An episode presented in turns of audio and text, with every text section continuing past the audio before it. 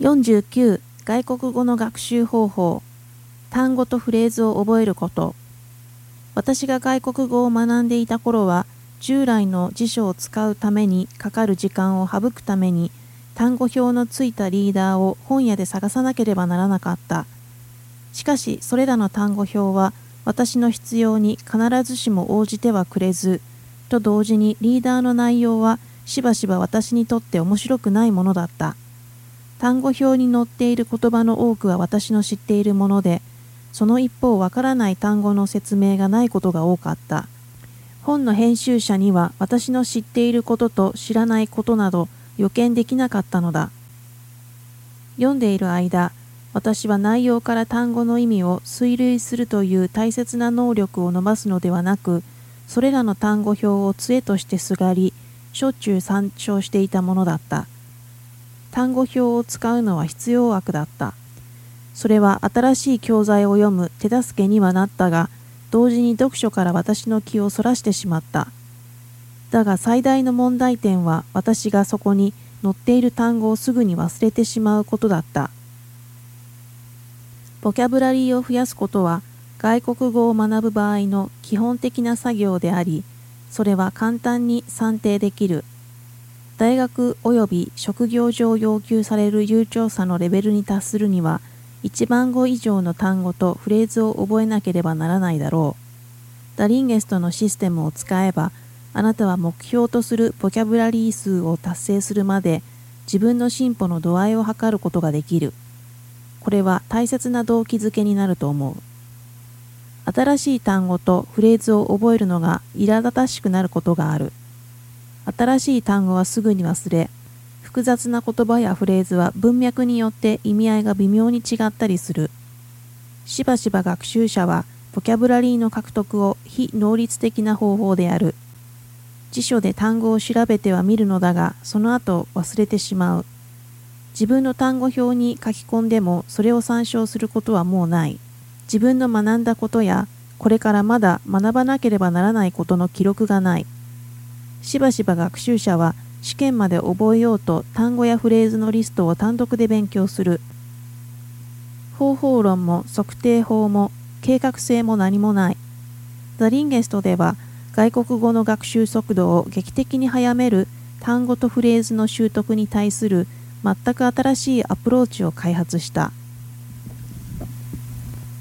ダリンゲストではレッスンごとに単語表をつけることはしない。あなたが自分で選ぶのである。聞きたいものや読みたいものを選ぶのと同様にそこに出てくるどの単語とフレーズを選ぶか自分で決めるのはあなたにとって最も有益だろう。受動的にではなく自発的に必要なボキャブラリーを選べばもっとよく覚えることができると思う。これがうまくいくようにするためには電子的テキストのもたらす恩恵を活用しなければならない。コンピューターで読みながら辞書のソフトを使えばすぐに新しい単語の説明と訳が出てくる。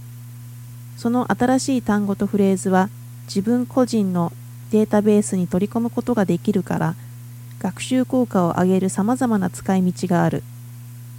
あなたは主題の内容文の機能あるいは語源などに基づいた自分だけの単語とフレーズのリストを作ることができる。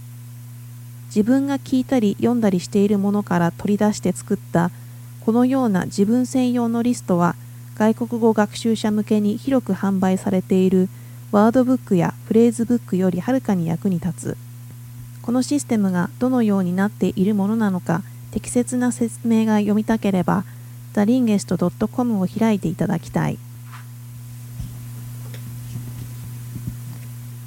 新しい単語を覚えるのと同時にネイティブスピーカーのように話せるようになるためには新しいフレーズの意味がわからなければならない。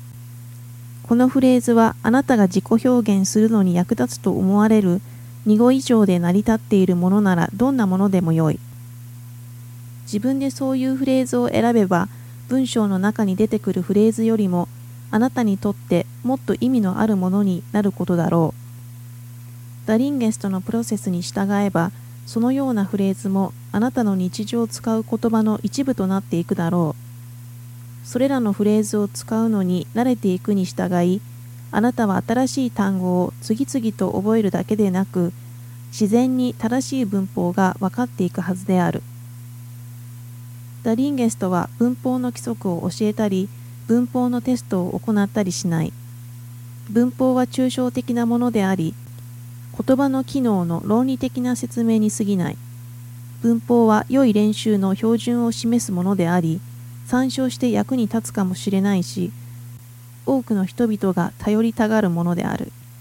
良い文法書はいくらでもあるので、我々のシステムからはわざと外したのである。文法の規則を覚えようとすると言葉を覚えることから気がそれてしまう。文法的説明は助けになるどころか、もっと頭を混乱させるような新しい専門用語を用いて人工的レベルで理論を展開することがよくある。特に初歩の段階では文法的に正しいかどうかを心配するあまり新しい言語でのコミュニケーションが妨げられることのないようにしてほしい新しい言葉を覚えるのは大事なことだがそれはその言葉のインプットを徹底的に行った後初めて達成できるものである文法の筆記試験を受けるより自由に書いてそれを直してもらった方がいいこのことについては後でより詳しく説明する。言葉の建築土台としてフレーズに努力を傾けること。これはあなたの文構造や文体をうまくする。